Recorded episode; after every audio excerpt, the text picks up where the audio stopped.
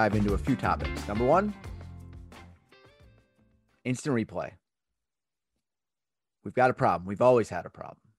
Number two, Ronald Acuna, who this weekend may have become the face of baseball, even though that's a specious and arbitrary term that doesn't mean much. And number three, Hideki Matsuyama, Masters champion. One of the boringest Sundays ever at Augusta, and what it means when sports come back to normalcy and how that normal can be underwhelming and learning to appreciate that. But first, the play at the plate last night that decided the Atlanta Braves Philadelphia Phillies game. This is going to be controversial, but I didn't think it was that bad of a call, even upon replay. Now, from every angle, it seemed like if the Phillies runner's foot had touched the base, it would have been clear. And if it did touch the base, it was it was drug across. Why he did a pop-up slide at home plate is a discussion for my other podcast, which deals with uh, how to best come into the base first, second, third. It's uh it's a passion project uh from the Tom Mansky mold, but we're gonna that's another that's another podcast, that's another feed.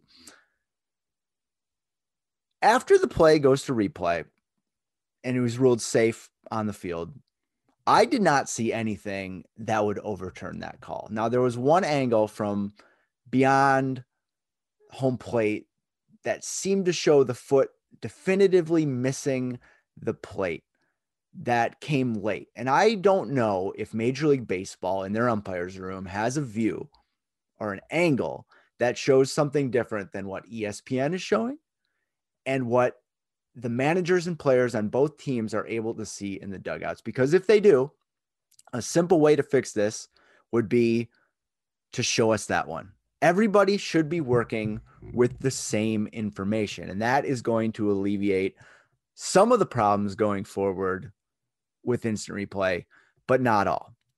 Instant replay in sports was a bad idea that so many people knew was going to be a bad idea that was put in place to fix problems that has essentially created more problems because the thing that replay enthusiasts or people who are determined to get every single call correct and take the human element out of the game will tell you is that all of the detours, the delays are worth it because they get the call right in the end.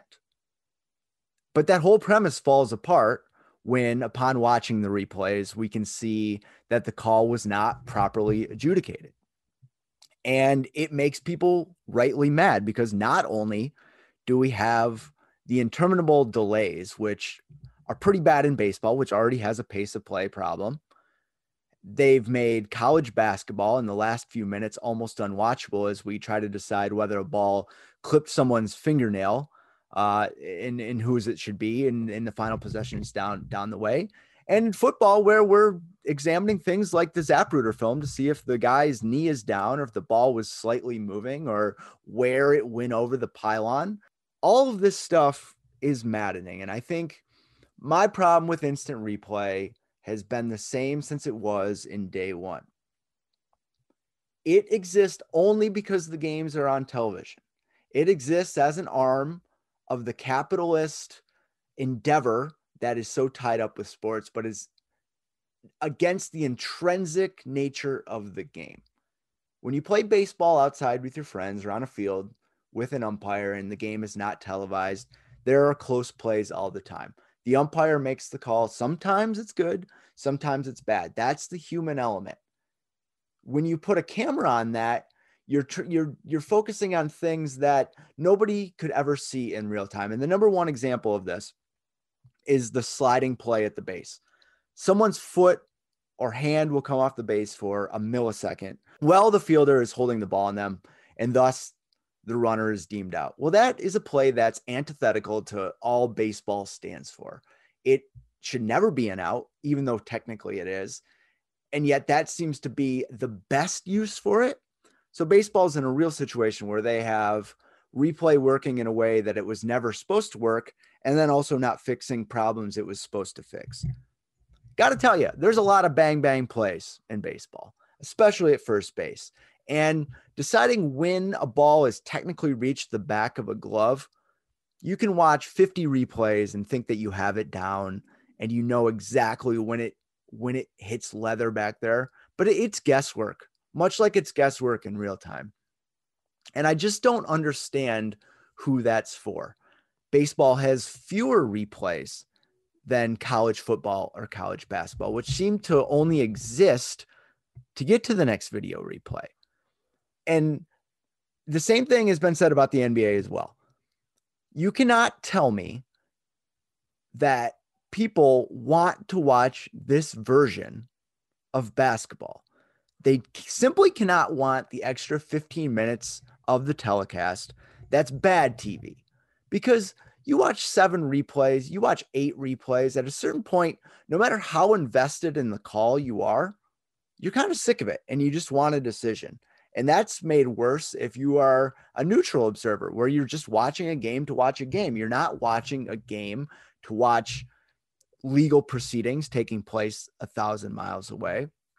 So I just don't know if we're at a point now. It seems like we're kind of getting to a tipping point because reaction from the Braves manager, Brian Snitker, and pitcher Drew Smyly after the game essentially we're like, why do we have instant replay if we can't get it correct? And that seemed to be the prevailing thought on Twitter as well.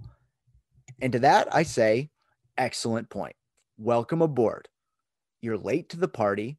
You needed to go through all of this believing that technology would save us or bring us to a better place uh, and, and, not listen to the pro- protestations up front but you've eventually got to this place. And well i think in on one hand it's very frustrating to see all these people who have trumpeted replay replay we need to get it right it needs to be correct suddenly turn on it based on a regular season baseball game. I, I want to be clear here. This is a game that's taking place on april 11th yes it's a divisional game. Yes it matters but it is not the championship is not on the line by any metric here. My proposal would be implement replay when we get to the postseason. I think delays in the postseason are worth it to make sure that the game is properly officiated. In the regular season, especially baseball, 162 games, we do not need to be doing this. We simply do not. And it puts the umpires in a bad situation because you have people in New York City watching a replay they are tasked with potentially overturning the call made by their colleagues who were right on it. And we can say, well, they should be more professional and do their job. Again, it's not really how humans operate. And you want to take the human error out of the game, out of officiating. Well, you simply have put the error, you've simply opened the door for the error to manifest in new ways because of the pressure to uphold the call made on the field. So, to my new friends who are suddenly deciding that replay is not for them, welcome aboard. We will continue to fight the good fight together.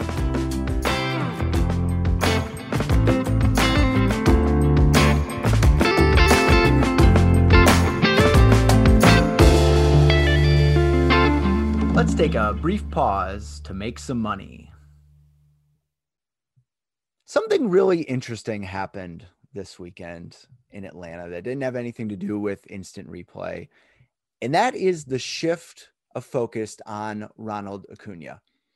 Um, he hit a home run early in the series, and video went viral of a heckler uh, getting after Bryce Harper and saying that he was he will never be as good as Ronald Acuna. And Harper, to his credit, turns around, finds the heckler, and instructs him how to pronounce the name Acuna. Acuna. Is beautiful moment, really, because doing something like that is born out of respect for the player. Yes, it was responding to an idiot fan who doesn't know how to properly pronounce the name of the player that he says is even better than Bryce Harper, who for so long, who for so long was seen as the prospect who was going to bring the game into a brand new era. He's had a fantastic career. I don't think that he's risen to that level, but Acuna really has the chance to do that. And I thought it was so instructive that Harper was giving him DAP and pointing to, yes, this is a guy we should all know the name. Ronald Acuna, his first year, rookie of the year, 12th in MVP voting. Next year, fifth in MVP voting. Last year, 12th with a silver slugger. He has led the league in runs, in stolen bases. He has a career batting average of 285 and an OPS of 923. He hits for power. He's a 6 to a oh player. He plays with flair. I thought what he did yesterday was so instructive. He leads off the game. Hits a ball to shortstop, I believe, was with an exit velocity somewhere in the 106, 107 mile per hour range. Busts it down to first base, traveling 31 feet per minute. Elite is seen somewhere in the 29 30 range. He gets down there in breakneck speed, beats the throw. One of the one of the most stunning, spectacular plays in baseball to this point. At the end of the season, we'll look back and say this was one of the best plays of the year. And it was just some guy ripping and busting his ass down the line to first base for an infield signal. And the way that he reacted and the way that his teammates reacted told you everything you need to know about this player. He is the heart and soul of that team. He wants the moment, he embraces the moment. He has heard all the chatter about being a showboat, about being cocky, about the bat flips, about not playing the game the right way. And this was his message to those people who aren't paying attention to say, you know what? I will beat you at your own game. I will run faster. I will hustle harder. And I will do the thing that you don't think that I'm going to do. And I am going to enjoy it as much as I enjoy a tape measure home run, which later in the game he hit. I don't know how you pitch to this guy. It's a small sample size, but through nine games this year, he's slugging 917. He has an OPS 1.378 an OPS plus of 264. He has four home runs, two stolen bases. He can do it all. He can do it all and he can do it with flair. And there's so much talk about finding a way to market stars in baseball to the point that I think that it's overdone and we don't appreciate greatness in the moment because we wonder why it's not greater or why more people don't think that it's great but you had a weekend in Atlanta with potentially the best player in baseball with Tatis now sidelined. You could make the argument that long term, Acuna has a better chance to become the guy in baseball than Tatis Jr. because he's going to get this full year to perform and build a bit of a lead on Tatis. We don't know about Tatis's health. Now, is he as good as Mike Trout? No, because who is ever as good as Mike Trout? But Mike Trout exists in this odd space where it's okay, we're looking at one of the most skilled players to ever put on a uniform, but he does not rate in the conversation. Number one, because we've seen the greatness, we've grown immune to it, we're a little bit numb. He plays out in Los Angeles for the second team in that city. He doesn't really have much interest in marketing himself which is fine. Now, LA is off to a good start this year, and it would be incredible for him to get to the po- postseason for the second time in his career because that's really what he's missing. But Acuna has been there, he's been on that stage, and he's trending to be on that stage so many more times in his career as the Braves have a great young core. He's 23 years old, and he's only getting better. He can speak to the fan who loves the the flashy element of the game, who loves the shiny things, but he can also find a way to resonate with the fan who appreciates the game for the grinders, the hustlers, the gym rats. And if Acuna can do that better than the Ecksteins or the little gritty guy ever could, then there's nothing to hold him back. Hideki Matsuyama became the first Japanese player to win the Masters on Sunday. It's a great story. It was also one of the most boring final rounds I can ever remember. Um, we kept waiting for the drama to happen. He entered with a four stroke lead, which is not insurmountable, but suggests that if a player can keep the, the train on the track, he's going to walk away the winner. And that lead, lead ballooned up to six. And then it got cut down to two late. And as soon as it was cut into two, Xander Schauffele hit his tee shot in the water, had a disastrous 16th hole. Matsuyama played conservatively. He bogeyed the final hole, but was able to walk away with an easy, and I say easy, one stroke victory. Uh, you look at the history, it'll be seen, okay, well, what happened here? It must have been a tight one. No, it was a walk in the park. He was in no danger of ever losing. And it's a disappointing thing when the Masters doesn't deliver because it's unique in the sports landscape. It's sold and revered on its pageantry and its poetry. But when that poetry and pageantry fail to manifest into memorable moments and high drama, it can fall a little bit flat.